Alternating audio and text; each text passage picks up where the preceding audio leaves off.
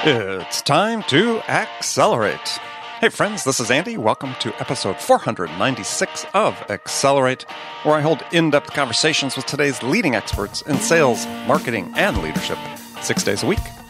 Now, if you like the show, take a second, subscribe, leave a review for us. You can do that all with the podcast app on your phone that you're using to listen to this podcast. So go ahead and do that right now and come right back.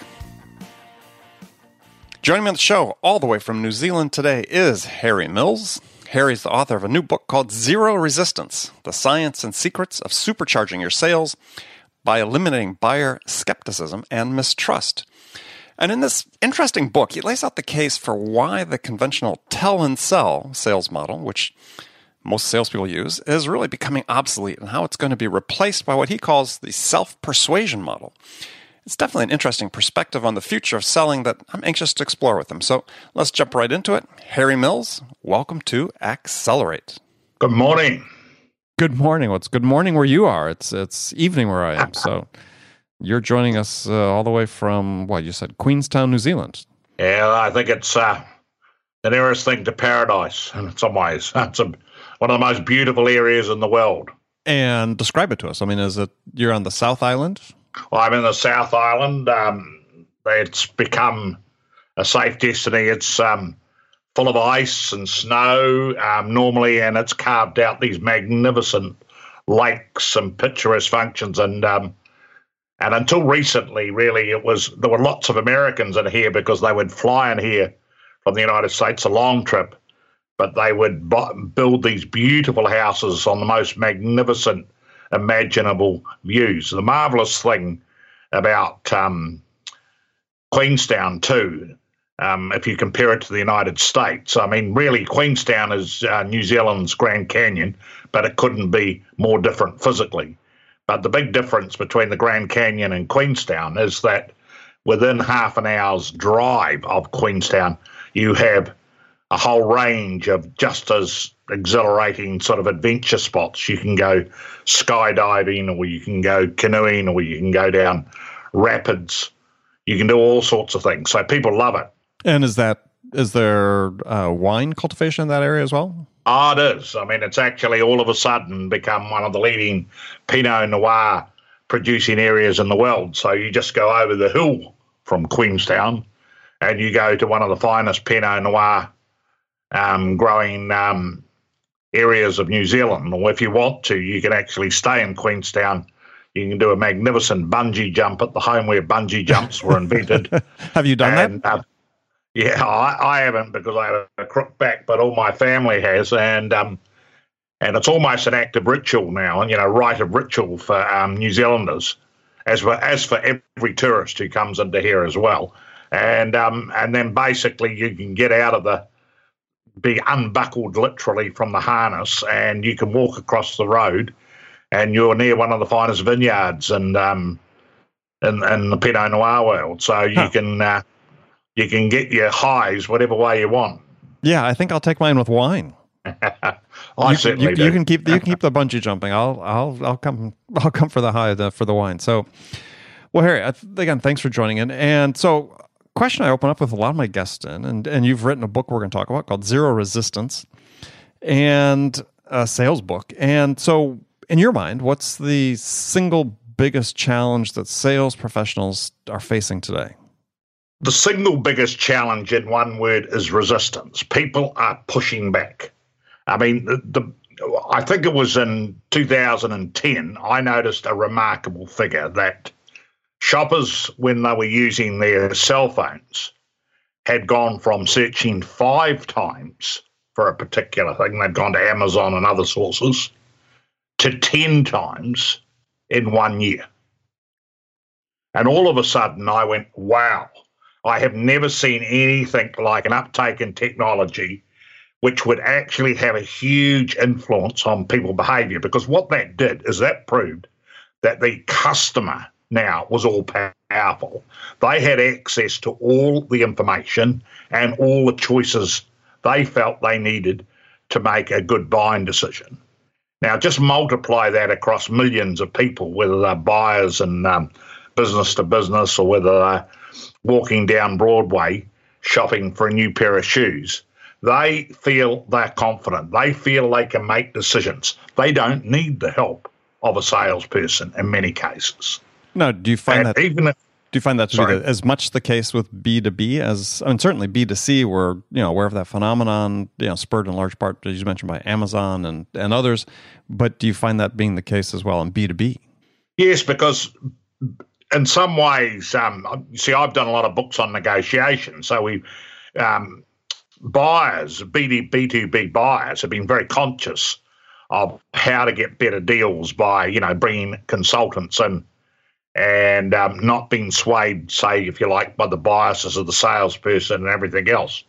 So a lot of the structures, if you like, for negotiating hard were there. And, and there's a parallel behaviour happening in the B2B market as well. Larger businesses have been getting bigger so what that's actually meant is that there are more decision makers and or influencers or stakeholders in an organisation. So it's even become more imperative um, in a B2B environment for a salesperson to get in earlier if, if they're going to have shape the, the criteria in a sale. Mm-hmm. So but the technology is saying to the buyer, we don't need um, the, the help of the um, seller. And in fact, you can even buy a jet engine on YouTube. You can actually sit there and watch it and look at a lot of the technology and everything else. And so, what companies are doing is they're making this process easier because they're putting more and more of their information on the likes of YouTube and making it easy easier to make a buying decision without a buyer, without a seller, rather. Well, and you think that in your experience, you think that's the case for B2B as well? Because I mean, I see actually maybe a, an opposite phenomenon somewhat in, in sort of complex B2B products like jet engines and so on is is that that in some degree the customer is relying more on the seller to become you know more of a collaborator, more of a you know consultative consultative type seller uh, than they were necessarily in the past. Well, I think there's two types there. I mean, where the B2B relationship um, is relatively simple. And you've used the magic word called complex seller, but it's a question where they engage. Quite often, they're not engaging till much later in the process when they um, want to do. So, the other thing is, sellers in all environments are finding it much harder to get engagement, to get in early, to build. Once the whole formula was to build the relationship, and then you get a chance to talk about their needs. Um, you still need customers don't do that um, anymore. I mean, even on you know B, big B two B sales, complex sales, um, the average B two B seller is not getting into about sixty two percent or even more through the sales process. So, what I think it's done, regardless of whether there is a deep relationship and where you need to actively consult. Um, it's changed the nature of the way you engage. I mean, customers are more influential, they're more informed. Um, you can't assume as a seller that the customer doesn't know much. They've normally done their homework much better. Quite a, it's easy to have access to independent third parties. All of those things have increased the power of the buyer. So basically, what they're saying, you you come to me on my terms. And and basically, the traditional way of selling has been what I would call direct persuasion. And direct persuasion is if I can get a meeting, I'll use my charm and my influence. And therefore, what I will try to do is I will try to demonstrate with my information, my insights, why you should talk to me. Now, let's take the, the notion of turning up with an insight backed up by reasons. I mean, that should produce an aha. And in many cases, it does.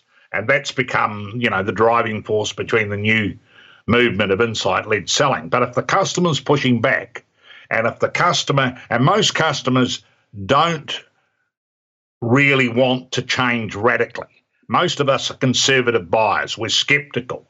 We're almost cynical in some cases because the industry we we live in ha- has exaggerated so much.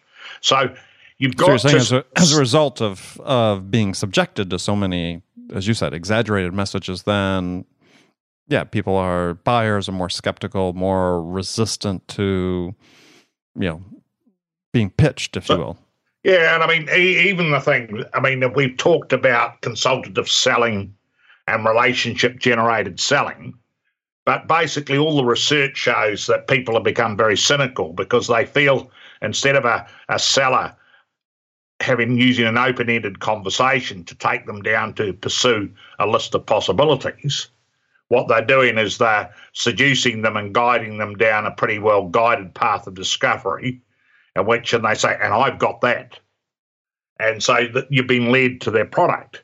And so what sellers haven't realized, there are two ways basically of influencing someone. There is a way which is called direct persuasion, and even if it's packaged as consultative selling, it's essentially about using your reasons to influence the customer. Now, the environment's changed that the customer pushes back.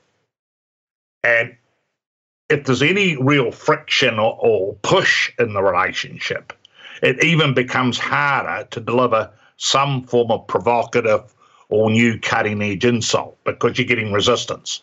But what they don't know, there's a much better way to sell, and it's been there for a long time, and it's been called self persuasion. And self persuasion is when people persuade themselves. But as a seller, what you do is you help them find their own reasons for wanting to buy. Now, what you're doing is when you help people find their own reasons for wanting to buy, it, there's no resistance, and the and and and the reason is very simple: we don't argue with our own reasons. Sure, that's the principle of consistency that that's been laid out several times by social psychologists and so on. Yeah, people have this inherent need to be consistent with their own beliefs. What I wrote in 2000, I wrote a book, and I subsequently became the Haver Harvard ManageMentor on influence, and I did a lot on self persuasion. And I expected the, the sales world to rush in and take up self persuasion and incorporate it and transform all of their ways of selling, but they didn't. And about three years ago, why well, I suddenly before you, before you go on, so why why is that the case? Why do you think they haven't adopted it?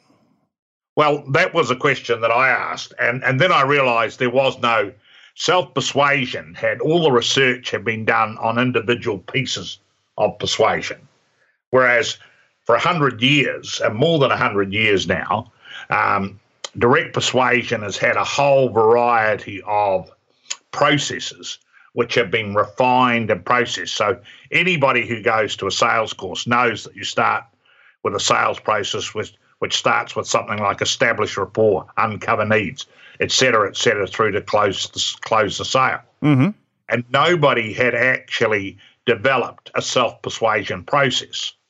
And so, what I think was happening, people would think this is a good idea, but how do I implement it? How do I train people in? So that was the first thing. And the second thing was that nobody had actually developed a set of tools, no process, no tools.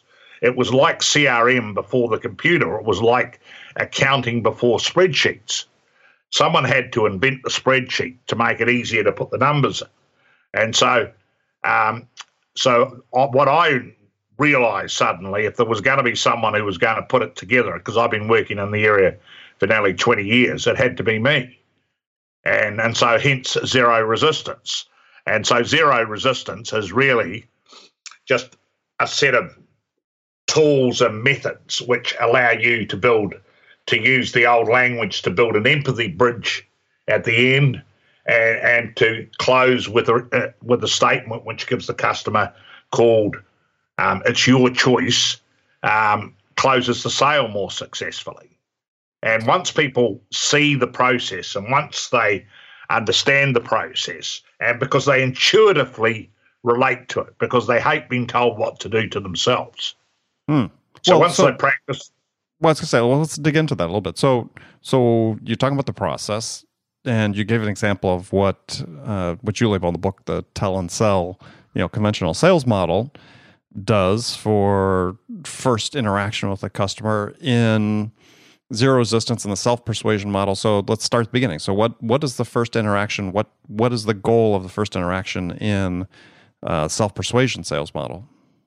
You see, let's let's go back to the old one. For example, we've known it's we, we've let's call it the old one called build rapport. We've known that the basis of a relationship is to get on well and build trust. Okay. But so how do you build trust? What we found is the traditional way of you know um, smiling and, and the routines associated with body language presentation. Yes, they're good. Yes, um, they don't necessarily generate too much resistance, but what they don't do is generate deep trust. And what what you have to look at is how do you get people to convince themselves, because this is what self persuasion, to trust you quickly. Now that's the goal of, of virtually every sales sure uh, process, right? Now the process of me coming up with a tool called Build an Empathy Bridge was actually inspired by a very gifted persuader called Nelson Mandela. Because when Mandela was on Robben Island for 27 years, he turned from being a hard nosed terrorist to almost a 360 degree turnaround. And he, he came to realize that the only way, the only way that he would convince the Afrikaners to change and to hand him and his people ultimate authority through the democratic process was to help the Afrikaners destroy apartheid themselves. In other words, he had to convince the Afrikaner that it was in their interest to actually hand over power. Now, mm-hmm. that's an extraordinary thing to do inside a prison. Sure, absolutely. And and what Mandela did was he worked it out. He used a lot of the things that we would be common. In fact, I, I have an acronym for Mandela's conversation called SOFTEN, right? And I'll quickly go through because listeners will relate to the first thing he, he would greet you with an absolutely um, warm smile. So people didn't expect a, a terrorist to sort of be so friendly and having a smile, right? He was a tall man and he had a gregarious posture and he was very open and, and respectful. He, even when he met his lawyer for the first time, um, he would introduce his guard as his honor guard and introduce his, you know, guards mm-hmm. by first name. So he had this ability to just create, he had a sort of almost a magnetic pace. So he would smile, open posture. Now, here, the F in the SOFTEN is the magic thing. What he realized is the first thing you've got to do is eliminate difference and eliminate friction. Let me just depart to one side. Think of self persuasion as the oil in a car. What the oil does is eliminate the friction. And if you don't have, if you don't eliminate the friction, you've always got pushback. Now, what Mandela realized the problem was is he had to create the F as a fused identity. He had to help the Afrikaner discover that they had a common set of experiences, a common history, and a common set of interests. So the first thing that he would do under this fused identity, he would he'd done research. He'd done massive amounts of research on on how Afrikaners understood their past. And he'd say, you know, we have a common history. We are both people of the land. We are both Africans. Now, he did that while speaking Afrikaans.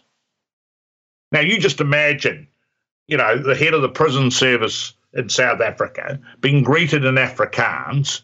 If you hear someone greet you in Afrikaans, you think, well, they don't want to destroy us if they're bothering to, to, to, to learn our language for a start. They've got something in mind. And the second thing is when they take away that one of the major areas or obstacles, because most Afrikaners thought they were going to be booted out of Africa and sent back to Holland or Portugal, where they had come many hundreds of years before. So basically, what he did was build this commonality. He, he, he took what were uncommon commonalities and he created fused identity. And what he did was lower resistance massively. He created receptivity. And if to go on to the thing, so you got the smile, the open posture, the fused identity. Um, well, so yeah. So what I'd like you to do is is so break that down. Let's say for you know someone selling you know a piece of software, you know, so a SaaS company, uh, you know the uh, sales development development rep is is making their initial contact with this prospect, maybe somebody that had generated a lead, sent it in. So what's that translate to? when this the rep is having this first this first conversation in terms of how it's different than what they're doing today? Well, what I would well, what they don't do is they don't actually spend enough time in researching the client for a start. They they're thinking, and particularly in the areas you're talking about, they'll lead in with the product. They don't actually find out. They don't have a really good understanding of their customers' deepest fears and concerns and what are the underpinning things as well. The second thing is they don't do enough homework on, you know, relationships and things that they've got in common with people and background and everything else. So they, they don't actually create any views. So um, people just see the person as a salesperson, as a, a product promoter, and and and and basically every survey basically shows up very low low rates on empathy, which is even the first step of of knowing. I mean, um, you've got to find out what you've got in common with the salesperson, you um, with the buyer rather. You've got to find find some deep connection. You've got to find out um, that their concerns have been your concerns, right? And and and basically, salespeople don't come close to doing it at the moment.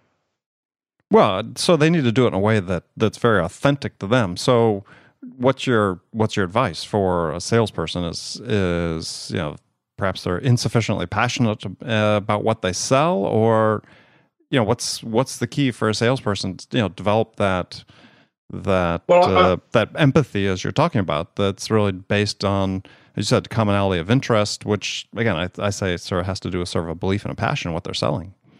Well, there's, there's two things. The first is building the empathy bridge, right? And, and and basically it means doing a lot of homework on the client. So, I mean, what what you've got to do is you've got to find out who they are, where they've come from, what their history is.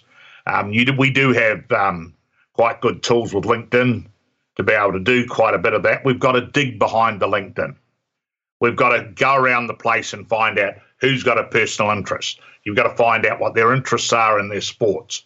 And and you're not just doing that as the only thing at the beginning. The first thing you've if you like the soften is the fused identity. And then you need the ability to use a second self persuasion tool, which, which is story. So so basically using some sort of story which which has got some sort of insight about their business. And and then you can use um, a character in that story who's gone through a similar set of experiences. To someone who the customer will actually identify with. And you've effectively created a, quite a deep rapport and if you and, and in two or three meetings you can actually get to the stage where you will be that that trusted partner well, one of the one of the tough things that in many of the sales models that we're seeing today, especially inside sales model, is that you don't have two or three meetings. You've got one, right? To, to establish, you know, some some form of rapport sufficient enough for the customer to say, "Yeah, I'm, I'm willing to invest some more time in you in order to take that next step and have that next conversation." So, for people listening to this, and we have a lot of you know sales development reps, inside sales sellers that inside sellers that that you know this first call is all important. What's your advice for them? Well, the t- the two sides are there. I mean, what we're saying is that if you change the the way you do the first call, I mean, something like two. I, I think uh, Forrester surveys, and I quote this in the book as well. I think that basically um, salespeople who get in early are about two to three times more successful than people who get in late right for a start. And that's because they get to frame the thing. The second thing is um, we're working on a wrong premise. It, what we're actually describing is, is an environment where we're saying we're only going to get one meeting. So we've got to get in. And what we're doing is, even if we've got an insight, we're pitching that insight. I mean, even the, um, you know, the, the proponents and the arguably the inventors of insight selling, Leighton was saying, you know, you've got to be provocative. You know, you've got to use. That's why it's called the challenger sale one mm. of the model, right? You've got to challenge them, right?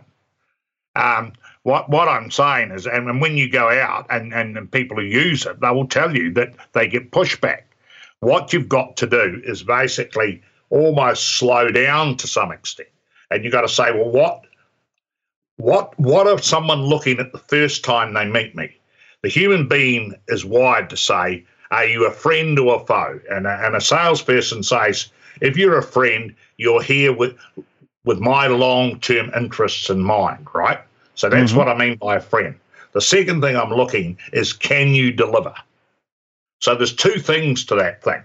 Can I trust you that that you have my interest in now? And basically, you're just not flogging what you want, right? Mm-hmm. So you're here for me as much as you are for the thing. So you truly win one. The second thing is, can you really deliver?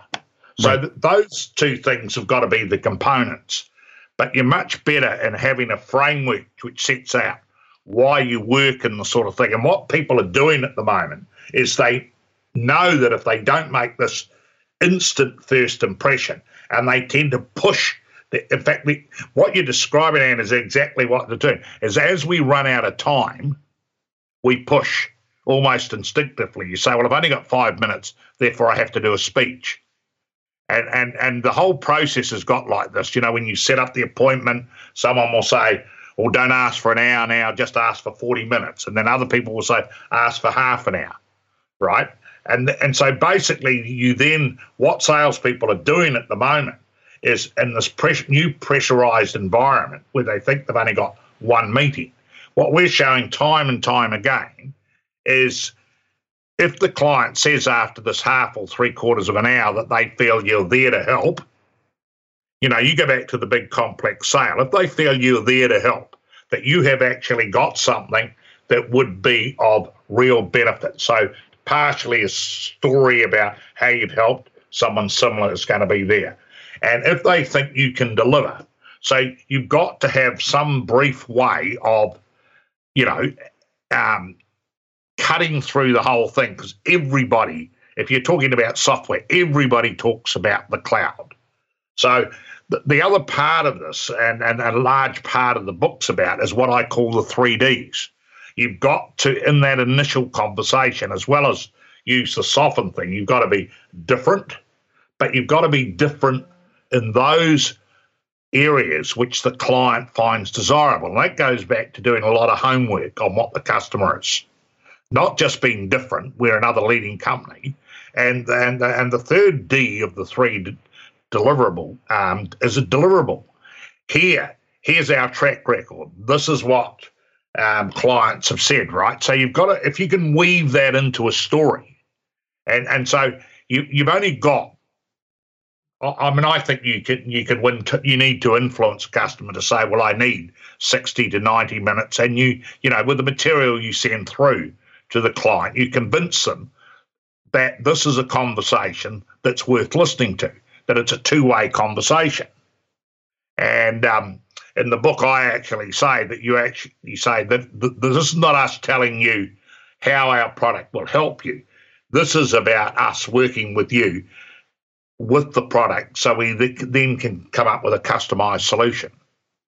Yeah, I mean, right, because you know one of the the key tenets of self persuasion is and has been, I mean, even in advance of of I, mean, I like the term, but is yeah, if you get the customer to participate and collaborate in the development of the solution, right? If you're really are collaborative with them, if even something as simple as like Dan Roam points, points out in his book, uh, Draw to Win, is you know if you get the customer up to the whiteboard, you know, flowcharting out what they want the system to do, yeah, they have a you know an, an ownership stake in it from a mental standpoint.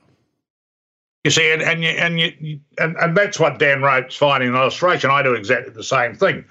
I I use a lot of um, and you'll notice in the book there are sort of whiteboard type illustrations, cave drawings, I call them, right? they're, they're better than cave drawings, but yeah, they're they're good. They're, uh, they're useful. You know what I mean? And, I mean, in fact, that's a perfect example of exactly what we're talking about, right? Quite often we'll have a conversation, and I'm sitting there, or are we training people to do it? And and, we, and we've got, you know, um, some form of sketch pad in front of us, right? And mm-hmm. what what we try and do is is capture the process, right? Now, and you draw something, and most of us, when we draw something, we'll draw it out ourselves, right? Now, the marvelous thing about what I call a cave drawing is that it, it distills the conversation down to its essence. But um, most of your um, listeners will be probably understand the S curve, which has been used by salespeople for years and years and consultants, right? Now we can draw an S curve and we can say where, as a company, do you sit on the S curve and are you about to jump off the S curve, so you're going to need to change and all that. But what Dan Roam's saying is that if you start an S curve illustration and you should hand the whiteboard pen over to the client and say, now, where does your company sit on the S curve? Mm-hmm. And they will put a dot on the S curve, right? And then you'll say, and, and basically what you'll do is you have this interactive discussion with them. And you see, one of the good examples, I, have a, um, a, a, toolkit which I call um, Pep Talk, right? And maybe this next questioning tool illustrates the fundamental difference. Most of us know we have to find a customer pain point, right? Right. Call that the problem question, right?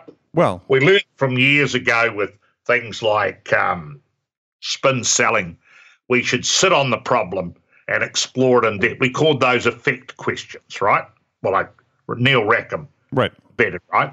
Now, the, the old thing with spin, when you went to the need where you delivered the answer, that was called the need, right? You delivered mm-hmm. the right. answer. Right. Right. So that was the need, a need question, which says, hey, I've got this. Now, what you go back to what you talked about earlier, Andy, is you go back and say, no, what I'm going to do is I'm going to open this conversation and, and I, I'm using my skills to guide the discussion. And we've been talking to a client. We're going to explore possibilities.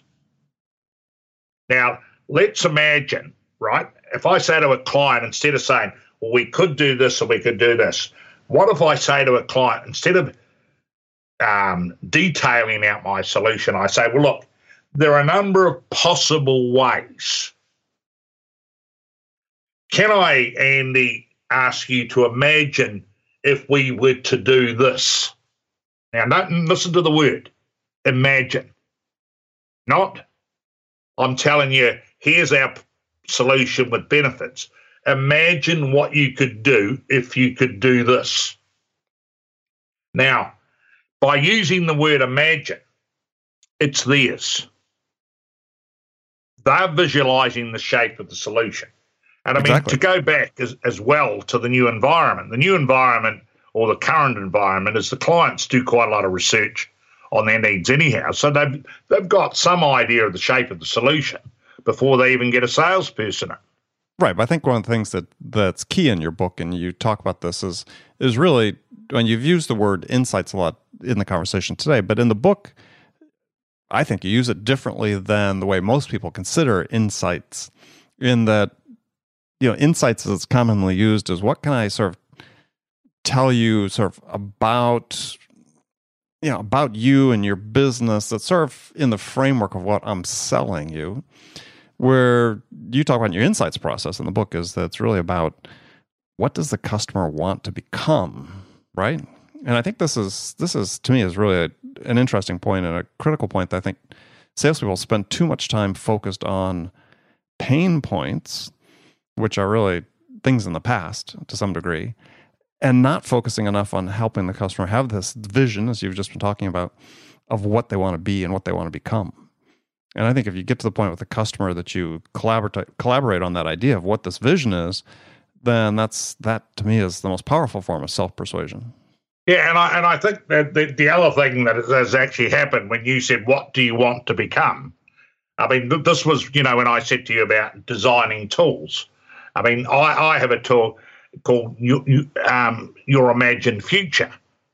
So I, I say to say someone, look, you know, I say to someone when you before you get too much into the pain point and everything else, I said, look, you've got to find out where the customer's heading because, um, and I, I, have a tool which I call um, look forward, reason backwards. Where did I get the tool from? From a couple of guys called Steve Jobs and Andy Groves, and there's a guy who who runs Amazon who uses it as well. And so what they do when that when they just start discussing the future, they say, well, where do we need to be in four or five years? Let's look forward. And so what they're actually doing is they're actively imagining the future, aren't they? They're looking at the possibilities. They're considering a world where there may be cloud. They may be considering a, a firm where, where, where a, a, a phone has become a computer. And then they go, so they go then forward, and then they reason backwards. Now, you think when the salesperson does this, what you're actually doing is you're finding out, well, Mr. Um, buyer, where does what you're wanting to do fit in with where your firm's going? Can you give me an idea of where your firm needs to be in five years? Because we like to make sure that everything what we sell you fits in with where your strategic direction's going, right? Now, you then say imagine, imagine, and then you you you you walk them backwards and, and you put, well, if that's what we're talking, what do we need to do first? Let's call that the short-term priorities. If, then once we've done that in place, what do we do need to do next? Now it's all the customer doing that. To go back to Dan Roam, that's a, a whiteboard discussion, isn't it? Really, mm-hmm. you you you basically start with the vision. Maybe you see you, you start with where do you want to need, and, and and one of the conversations I find is that every company you go to has such a vastly different time span. You, you, will go and talk to someone and say, "We've got a new CEO. We have to do what we've got. We're in catch-up mode. So what we're talking about has to be done in three years. So that's their definition of long-term, three years. Mm-hmm. Some people are back to seven and eight years. So basically what the salesperson never finds out is they never have an idea of the urgency of the task in the proper way, right? Or or where it fits in. And in a big complex sale, you're never just selling your solution. You're always selling how it fits in with the other strategic goals in the organization. So, you know, if you're really trying to do it right in that environment, as you know, a seller in a complex environment, is you're not selling yourself at all, right? I mean, if you're creating this vision with the customer, the problem that too many sales reps have and account executives, so on, is is that their vision is constrained by their understanding what they do today, and as a consequence, they never really get to the finish line with the customer, and so they have to go into these conversations like a, like I said, a whiteboard talk, all of Dan Roam or whatever, where you free yourself of this this this constraints of this is what our product does right now because you're not you see, and, you're not going to get that opportunity to take that journey with the customer. When uh, I mean, I've been inspired by I've got Dan's book, so I'm you know, and as you know by the way I've illustrated them and everything else, yeah, and I, yeah. I just call them cave drawings, right? Right. But what what I actually find and is is basically what a whiteboard illustration does is in fact, and you'll see by the, the notion of the diagrams that I've got, I peer I, before I go into a conversation with a client or we train people to do it. We will start with almost a detailed whiteboard type thing of what the customer might come back. But what we've found is you're much better to do what Dan Roam does so brilliantly in his book is he just captures one or two key points of all the diagrams, doesn't it? Mm-hmm. And he lets people's imagination fill the gaps in. Yep. And and what you're doing when you're using this um, cave drawings chapter, and I nearly added a chapter on cave drawings, Andy, was the additional chapter at the end of the book, right? Um, but in homage to Dan, I d- I didn't, right? yeah. but, well, um, yeah, I, um, I, feel inadequate every time I draw something, based, unfortunately, due yes, to him. But I yeah. still do because of that, right? but the interesting thing is, I'm even leaner than Dan. Um, I'm anorexic, as I, I, I, I confess to people and everything else, because what I want to do is I also know that customers are busy and their minds are cluttered. They're, you know, they're trying to multitask in their brains, right? What mm-hmm. I want to do is try and control the shape of the conversation because my methodology is to help people find their own reasons. Now, at the moment, most customers are lost. They're confused. I mean, you go back to the software buyer at the moment. The software buyer probably doesn't even know what the cloud is. Now, I talk to a lot of people, and I think even people in the industry have just found it's become a descriptor for, for all sorts of things, right? right. So, so, basically, what you've got to do in a conversation is when you lay out this uh, initial map, because that's what it is, and it's a map that they help create, and then they say, This is where, this is our definition of success. This is our Mount Everest that we have to climb, right? Mm-hmm. And then you walk them back and you help them. And, and then by, you know, three quarters of an hour, you've got a, a whiteboard which has maybe got 12 or 14 um, points on it, and that's all, right?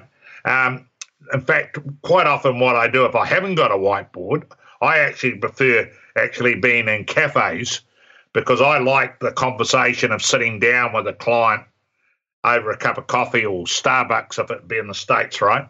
But um, we don't like Starbucks in this part of the world. um, no, but, huh. um, but um, I actually find that customers are much more relaxed in a coffee bar, and you've got a quiet corner and everything else, and and and they're not so they don't rush back to the, the next meeting in the same sense. Right. And um, so my conversation is say to someone, um, "Is there a local coffee bar, and I'll pay for the coffee, you pick the venue, sort of stuff, right?" Um, and because what you're getting is then someone will start drawing on, on the on the sketch pad, and then basically often the final way is they will say, and I, have I've done it with myself, um, and and you see that they say, "Can I keep that diagram?"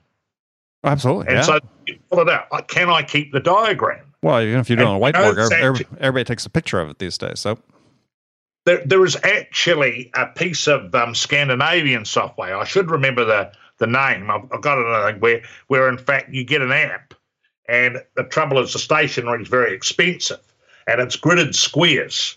And then basically what you do is you draw your diagram, and then basically you on your Apple iPhone or your you, you just simply um, photograph it, right, and then send it back to the client. Now, imagine, look at the difference in what you're doing. You're also changing the way you actually interact with the client. Mm-hmm. This is a person who almost ran run a, a consultancy type concession.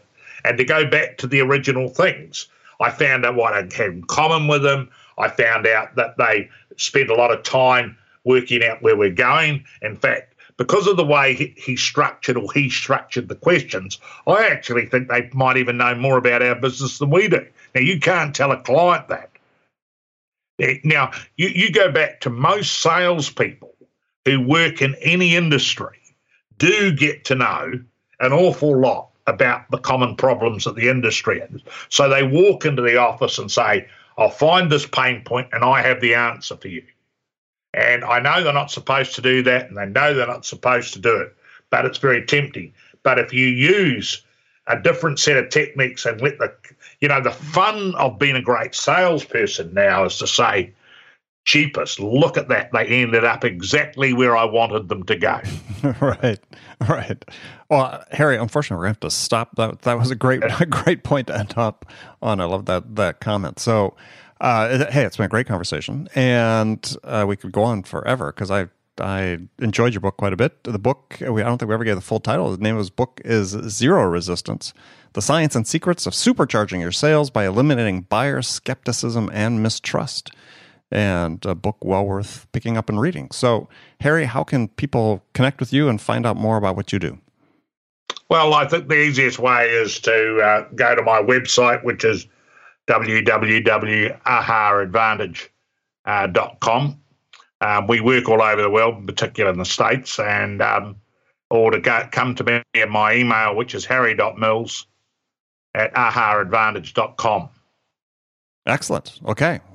That's ahaadvantage.com or harry.mills at ahaadvantage.com. Well, Harry, again, thank you very much for being on the show. And friends, I want to thank you for spending this time with us today. Please come back, join me again tomorrow for another great episode of Accelerate. Until then, really appreciate if you could get a chance, go to iTunes and leave a review for this podcast. We really want to hear from you. And uh, we'll talk to you again tomorrow. So until then, this is Andy Paul. Good selling, everyone.